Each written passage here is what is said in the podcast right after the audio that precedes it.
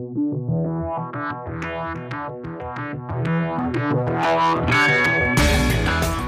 listening to the Ticker Podcast from IR Magazine, a roundup of this week's leading stories and industry comment from the world of investor relations. MIFID II has been in effect now for three months. European Commission's Markets and Financial Instruments Directive has, among other things, dramatically reshaped the research and corporate access landscape. And not just in Europe. Over the next few weeks, we'll delve into exactly how these changes are panning out for corporates and for IROs. Today, we're joined by the author of the most read article in IR Magazine in all of 2017 having spent nearly 20 years in the industry, I do think that this is finally a chance for investor relations to take control back.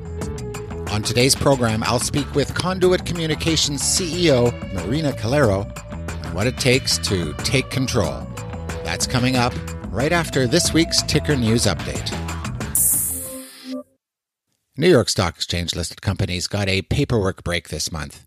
An SEC ruling means issuers are no longer obliged to send the exchange hard copies of proxy materials, provided these materials are included in a filing available electronically on the regulator's EDGAR system. For their part, NASDAQ listed companies don't have to mail proxy materials to NASDAQ.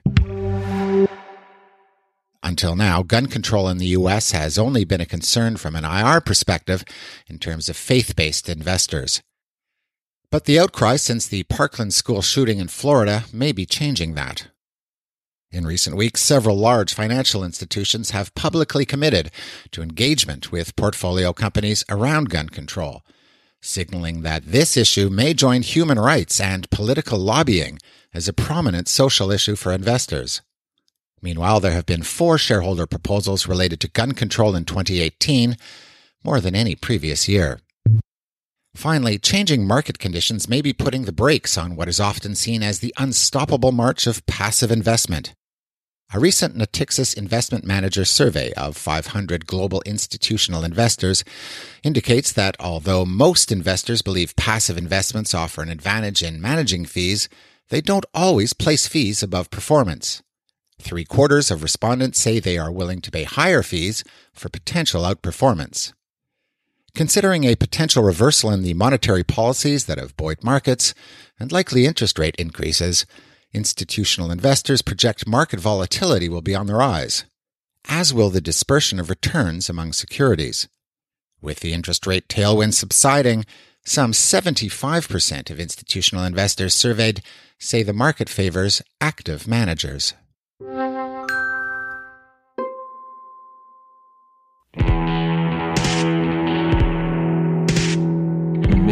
2. La MIFID 2 innovando sulla MIFID 2? 1, perché la MIFID 2 non aveva avuto MIFID 2.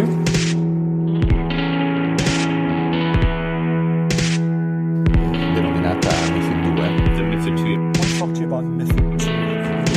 MIFID. What is MIFID? MIFID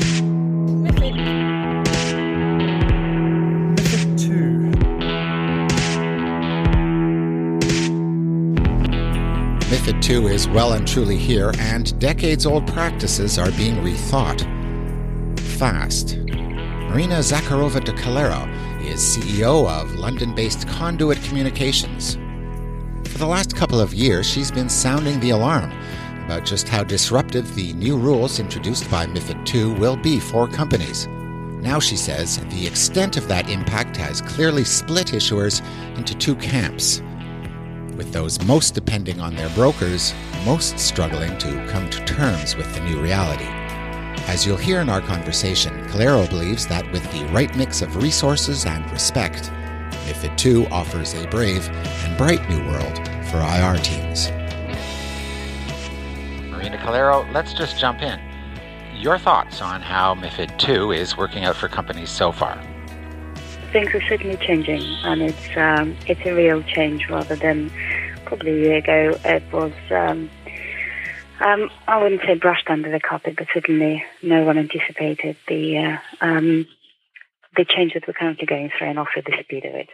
Having spent nearly 20 years in the industry, I do think that this is finally um, a chance for investor relations to take control back.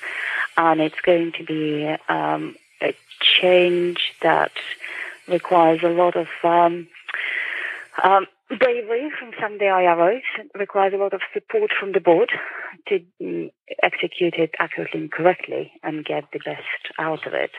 But certainly the attitude to investor relations as an admin function or as an execution function would have to start changing from the board level down.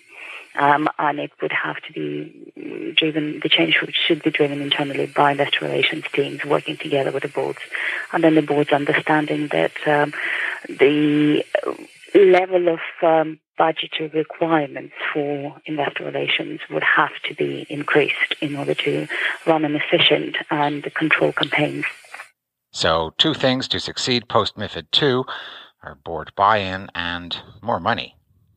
You need more money. And the reason for asking for more money is that effectively investor relations functions is now uh, in the process of being changed from pure communication function that it has been so far, compliance and, um, and communication function, to really more of a um, sales function. Um, it is really the door for the market into the company to get an understanding of how the company is run.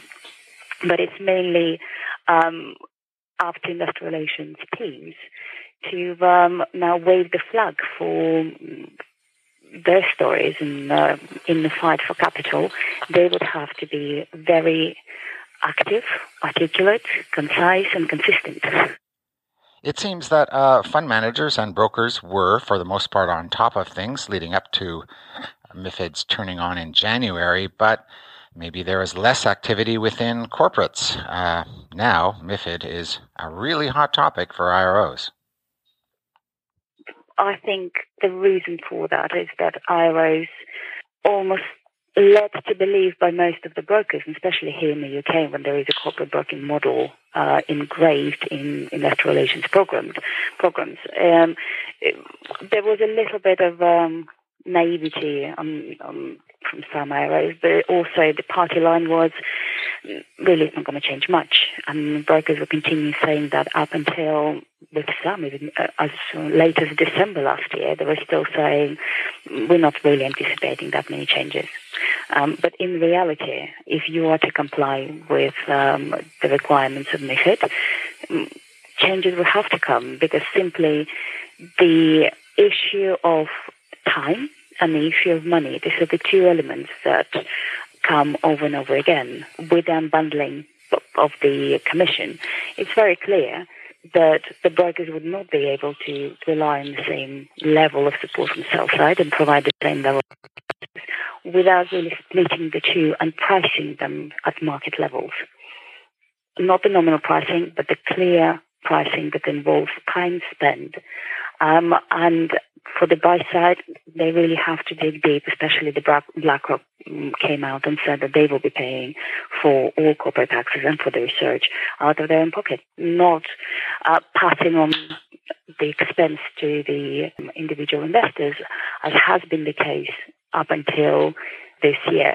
That means that they will be looking at what kind of research and the volume of the research they buy in, um, looking at quality and the value that they get. And the rest of the investment community, after BlackRock came out, many afterwards came out to say, well, actually, we think that that would be the right thing to do. We will be paying out of a P&L, which means that if a fund manager was receiving 12 to 15 research notes on the same stock. They had to sit down and have a look per industry how much of that research they still intend to buy and how much money they allocate for those purposes. Consequently, the number of research buy side were prepared to buy in reduced. Um, that had an impact on sell side teams. If they can't sell in, they need to look at um, the internal team compositions. And some either reduce the stock or trying now to select the right companies, the liquid companies that they can still push the research out and make money out of them. And that goes back to the corporates that, um, as a result, wouldn't have 17, 21 if you're large cap companies, or 79 maybe if you're mid cap companies, um, brokerage houses covering you. And even here, for the FTSE 100, a number of companies were already told that smaller brokers will be dropping stock. And that's something that we certainly did not anticipate. We, we were hoping and expected that the um, FTSE 100 companies will be able to hang on for a bit longer um, and still enjoy kind of good research coverage, but it's not, it's not proving to be the case.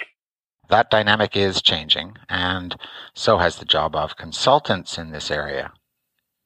It certainly is changing. I won't say it's changed yet, but it's certainly changing, mainly because once you, as a as a corporate, as a company, if you continue relying on brokers under the in this new MiFID reality, you're basically limiting access to the market only to those funds that have corporate access pricing agreements with um, certain with the institution with the corporate brokers. Hmm. So if you are an illiquid stock and you're fine with that, okay, that's your choice. But actually, most of the stock would like to see more potential investors and use the management time and their own time much more efficiently without taking one step further and knowing exactly who your targets are. Um, and that would be the job of the either consultants or data providers or others um, to provide you with those broader look at the market, where the pockets are, who you should be meeting, who's investing in your peers, who's investing into other companies that are similar to you in terms of the um, financial composition, financial structures. So, targeting is definitely a growth biz from a consultant's point of view. Yes, targeting is, is certainly a growth industry done in the it might come out a bit wrong, but that, done in an intelligent way. Mm. Most of the targeting does rely on the third party providers. If you are an IRO sitting with your team, normally mid cap companies, that's about two people. If you're lucky, maybe three, and the larger cap, slightly more than that. What you may end up is with spending less money and getting a very long list that pulled very often from Excel that pulled by one of the providers that contains um, 80, 90 potential targets. You have the names and you have funds and you have everything else, but it's now up to you and you're already looking after a lot of other things that are on your plate from direct engagement with investors, arranging some of the road shows, trying to deal with the reducing coverage of um, sell-side coverage, trying to do the results. Now it's um, reporting period, so you're writing the annual report. So it's it, the plate is overflowing already. Now you need to go through those 80 or 90 different potential targets to find out who's actually ready to meet with you, interested in the company. So the role of the advisors that we were saying, this is what we do, is a pre-qualified targeting. You need to step up. You need to help IROs to save time and provide them already with uh, a list of five, maybe if you like, a 15 targets that they can just go and set up those meetings. It, it, needs that human interaction between either a company or a company's advisor with the potential target. Only then you will be able to judge where this is the real target or it's the target that looks good and might invest in your payers, but actually not interested in you. Why would you spend time on that? Huh. However, it's the target that says, sorry, you've kind of fallen off my radar because you're a smaller company, but it looks like your story is interesting. Let's meet and discuss. This is certainly somebody who you should be pursuing and accommodating with the meetings when you go on the roadshow. It's less algorithms and more personal knowledge and relationships. They they ha- do have to become those direct salespeople, um, but they, as I said, the, the plate is only as big as you're provided with budget with. So if you need to take control over your consensus for for obvious reasons, there is no incentive um, for sell side to provide that consensus to third party suppliers. Can you talk more about taking control of consensus? We would suggest before the results, a few days before the results, you run your own consensus. You speak directly with your sell side. Mm. You ask them to provide you with the models. Um, you decide internally what you're happy and comfortable guiding the market on.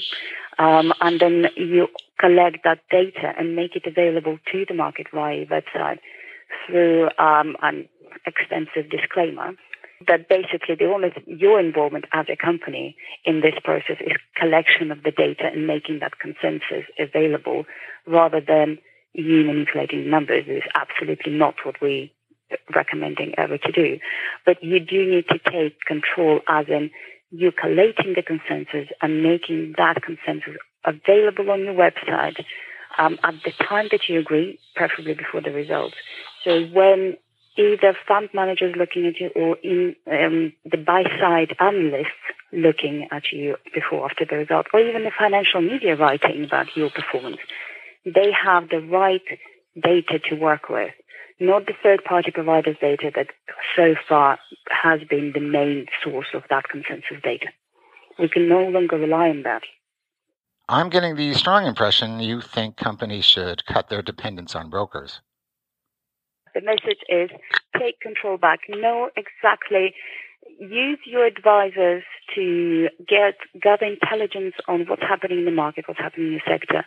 Use your connections with the brokers and others potentially to to some extent for execution, but don't be led by your advisors. Make informed, intelligent decisions using that information that they provide, hmm. and take control back from three main areas. One would be direct engagement with the market. Get the relationship sorted. Know who they are. We had one of the clients who listed nine years ago. They've never had targeting done. Hmm. They've been taken on the road by the same two brokers and they've seen the same people over and over again. Huh? So they are almost invisible to the bigger pool. That's not really the way to run IR program within um, under the MiFID II regulation in this case. So your direct engagement with the market to take control back over that, establishing relationships. Um, your coverage, your cheerleaders are slowly, in some cases, more much faster in other cases, disappearing. Means your sell-side coverage is dropping. So talk to those who are still writing about you. Understand why they're writing. Will they be writing quarterly, monthly, only as a, in which form that is going to be happening, whether it's just a morning note after your results, or would that be an ongoing quality coverage? Hmm. So by working together with them, you'll be able to provide more data to the market and engage with the new brokerage houses. There will be boutiques turning up and we're seeing more and more paid for research and other elements if you do decide that the remaining coverage is not sufficient you do need to, you do need cheerleaders in the market to push your story to, to their clients. You think paid for research has credibility? Um, I think paid for research a few years back, I'd say five years ago, was questionable in terms of credibility. But I think um, buy side have now seen a number of companies appearing and actually looking at it um, and doing their own in-house analysis and seeing that the paid for research is um, has traction because otherwise the model wouldn't work. If they don't provide the market with the good sound advice and a good analysis of stock, The market won't believe them. they're not going to believe them. Oh, if they can't Okay. sell it, the Okay. companies no, wouldn't be prepared to pay for them. Paid for research has come a long way over the last few years, and I think it will become, especially for the mid to small cap companies, I think that in some cases that would be really um, a lifesaver for many. That would come out of the IR department budget, I presume.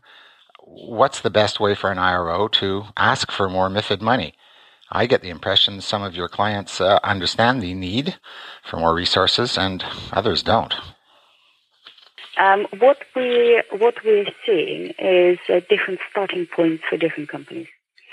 To give you an example, on one side we have a company who, although internally have just two uh, members of their IR team, head of IR and, and, the, and the manager, um, their weight and their positioning within the company has always been quite high. They have an investor relations committee that uh, sits together with the board over every six weeks. So there is a much more well-established direct line of communication between the IR team and the board, and they've been talking and preparing the board for the changes to come, and also bringing some of the external either brokers or buy side or those kind of conversations over for the last year. So they are prepared, and that's what we're saying. You do need to get ready and prepared and prepare the board. Why is it so important now to get board backing post MIFID II? IR is this kind of in between function which allows the board to understand and have a good grasp of how the market reacts to what they're trying to achieve, how they're trying to, whether the market understands the story, whether the market is prepared to pay for some of the expansions or other um, strategic decisions that the board is going to make. Treating IR as purely an execution function or uh, a compliance function almost eliminates that impartial advisory role. You need to have a gravitas to be sitting with the board of directors and being able to advise you on what the market thinks, rather than implementing or um, putting in place what the market, what the board is asking you to do. Here's the result. Here's the I don't know five conferences that we go to. Mm. Um, those who haven't really done it much, they ended up even January time um, with half empty um, conference schedules. And the CEO, CFO, that normally, and we, we have seen that, and those companies came to us, some of them pulled out, others came to us asking to fill in some of those slots. They experienced firsthand where the high reliance on the brokers can end up for the company, as the company can pay for very low visibility um, in in the market. The investors have limited period of time that they're prepared to spend on either searching for a new stock, um, and those who they find, they'll go directly. Um, and many buy side already said that they do not have time or money for the intermediaries. If they're interested in the stock, they'll go. Huh. However, if they don't see you, if they don't get your results, if they don't understand your story, if you're not appearing um, in their universe, the likelihood of them paying attention to you is very low. So you need to know who your targets are and go to them and update them. If they're not interested in the meeting straight away, but they're interested to be kept informed, put them on your database. Make sure that they receive all the press releases and the selective news flow, not just absolutely everything, but you do need to be careful and, and selective. It's all about making a space for you, for your stock in a very crowded market. And it's a fight for the capital that starts from there. Okay, so any particular advice on how to stand out on people's radar? Very simple example. Um, as part of the pre-qualified targeting, we t- tend to pick up the phone, not, not just provide an Excel spreadsheet, but pick up the phone to every single target that we identified to have a conversation with them about interest in, in our particular clients. And the first thing that those brokers would be asking is, could you tell me a bit more about the company or send me a one pager? So the first thing that they are interested to see is to understand what is your equity story? What is it that you're selling? Why is it that you're better? In a very few words, we're talking a few paragraphs. They want to understand what your strategy and goals are. They want to see how you're going to fit into their portfolio. This is what they want to see, not in pages and pages. When you're sitting with your CEO, CFO, with this particular investor who already made the decision to meet, meet with you, then yes, by all means, have a presentation, maybe not very, very long. Mm-hmm. Um, but at the initial stages of uh, engaging and trying to get interest, people are not going to be going through a 50 page presentation before they make a decision to meet you or not. That's a So- very that's a very interesting and powerful and overlooked document. it's uh, it's yes, it's, it's a neglected document. I would say probably everybody would have some kind of a fact sheet somewhere, but when it was last updated, it needs to have your strategy. It needs to have your investment case. It needs to have your latest financials. It needs to have an, an outlook if you are guiding the market on certain metrics, then by all means include it um, in there. And also, depending on the type of company you are, if you're paying dividends, you do need to have a very clear dividend policy. If you're going for the yield investors, if you are growth, then what is it that your growth strategy? Hmm. Where are you heading? What is what the return that you're expecting? So it's very much a leading document that should be constantly made available either on the website or during the um, calls, rather than digging through and finding out relevant slides. Nobody has time to do that. And that that's what makes you stand out uh, on these people's radar. This sort of easy, comprehensive document they can understand. Yeah. Another very simple advice, and it's also exactly coming out from similar pre-qualified targeting type of conversation. Is like, oh yes, I've heard about this company. I, I, I looked at their website, couldn't find contact details. As simple as that. That is that is it. The investors no looking, no longer looking proactively at you because they just have no idea where to go. IR at company.com is no longer good enough for them. They do need to know who to get in touch and how to get in touch with them in the shortest time possible. Your IR page is the first point of call for any potential investors. And very often for even for the investors who you already met before, if your IR page is not concise, clear, easy to navigate, and most importantly, have the contact details um, of who they can be getting in touch with to set up a meeting with you. Like an actual name, out. an actual name in person. you Yeah. know? Yeah, It I like that to too. a name. Yeah. Yeah, Yeah. most of it. We we had a look. It's more from from our interest in initially having a look. We had a look at um, 50, um, 250 companies, FTSE 250 companies, just to see how many of random 50 companies within that market cap would provide or do provide now contact details. 15. Hmm. Um, so for the for the investors, they don't have time to do kind of detective work. They really would like if you if you want attention from investors, make yourself available, visible, and clearly understood. And then there is much more chances of them looking at you, understanding, and willing to engage in a much more deeper, more informative conversation, either with you or with your CEO, CFO. Good tips. How about other sorts of technology? we do advocate technology and we um all for technology used selectively to fill in those missing gaps or to make your life as an IRO more efficient. There are lots of corporate access platforms appearing now, some better than the others. Um, but you, you have either you're buying into certain communities or you're buying a pure and simple vanilla corporate access that's just meeting allocation on a particular date within a particular city um, or you're going a bit further and you're looking into the whole CRM embedded services with the corporate access element attached to that. So the higher you go, the obviously the more expensive it becomes. I think my, my message would be do not be afraid of the new technology, but be selective. Understand what you need. Since you're taking the control back, you know where the gaps are. You know what you need to fill in. So look for a platform or for the technology that would allow you to fill those gaps. If it works for your peer, it doesn't mean that it's going to work for you. Because your peer might have two and a half people sitting in the department then you might have one. or your peers might have not the same liquidity. Um, and you do. So you do need to deal with much more, with many more requests from the, um, from the investors for meeting. So understanding what your requirements are, understanding how far you can get the control, but also how much money you have. um, and having a frank conversation with the with the board always helps. But you, you can't have a conversation with the board if you don't understand your analyst coverage, if you don't understand uh, what is the reduction in the cheerleaders in the market that you're likely to get.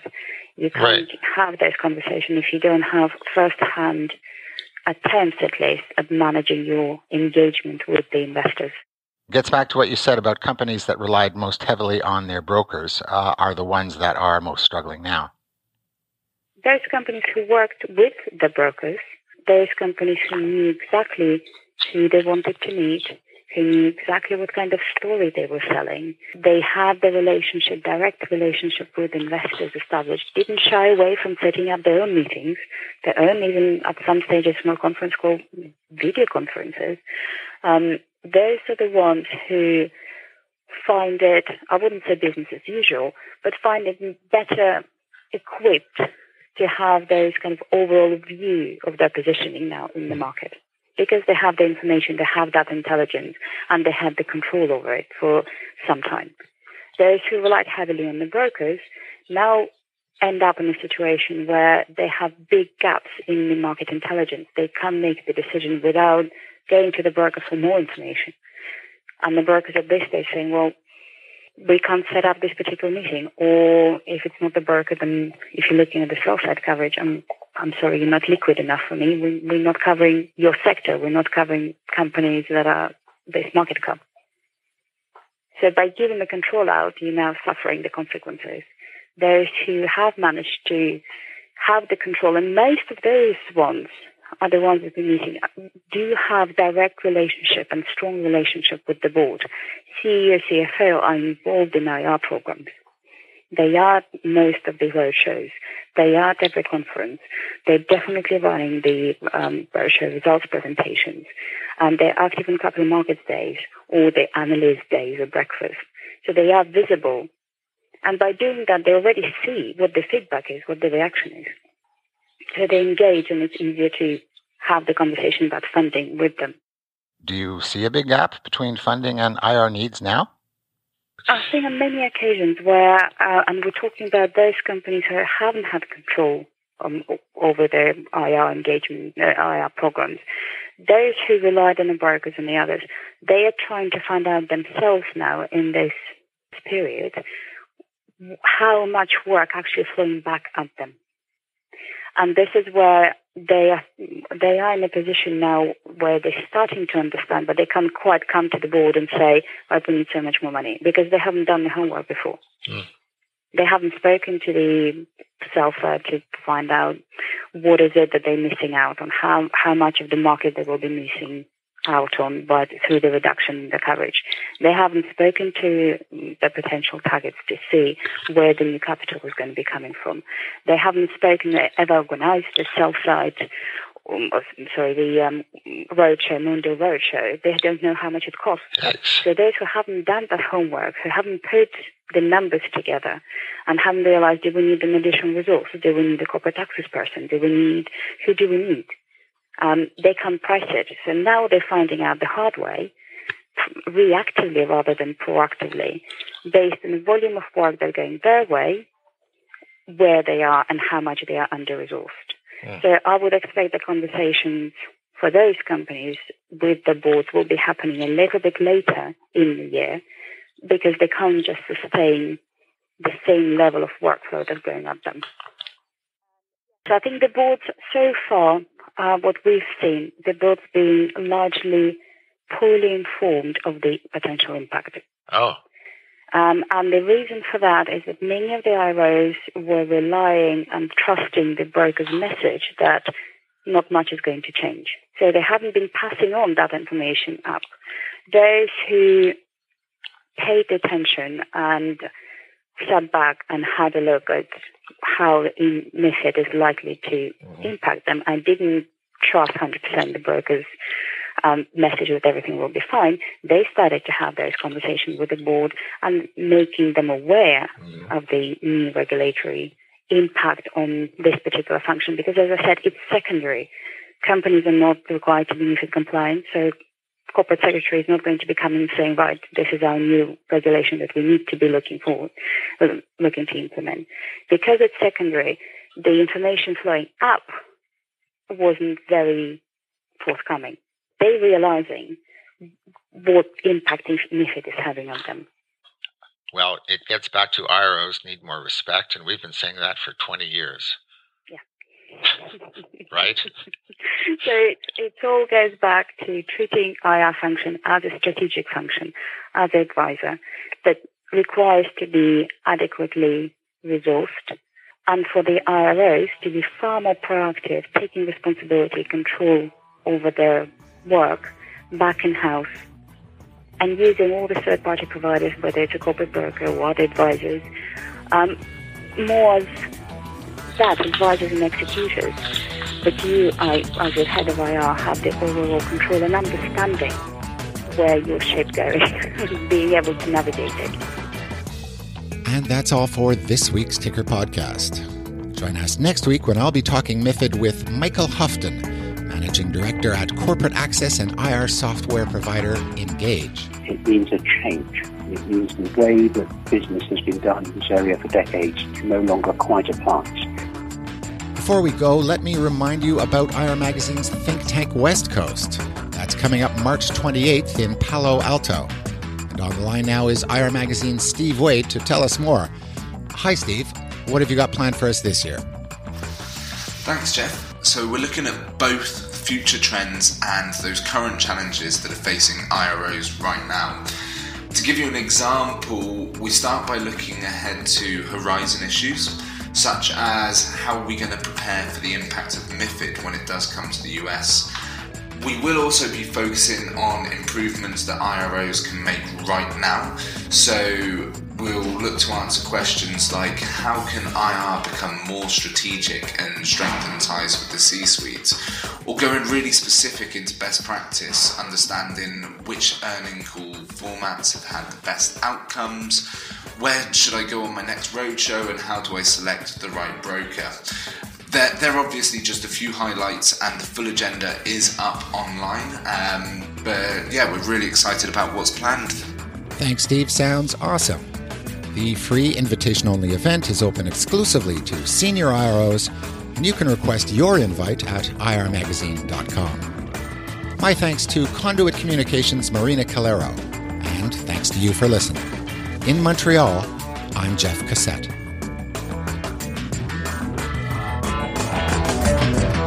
You've been listening to the Ticker podcast from IR Magazine. For free access to all the latest global investor relations news and analysis, register at irmagazine.com or download the app.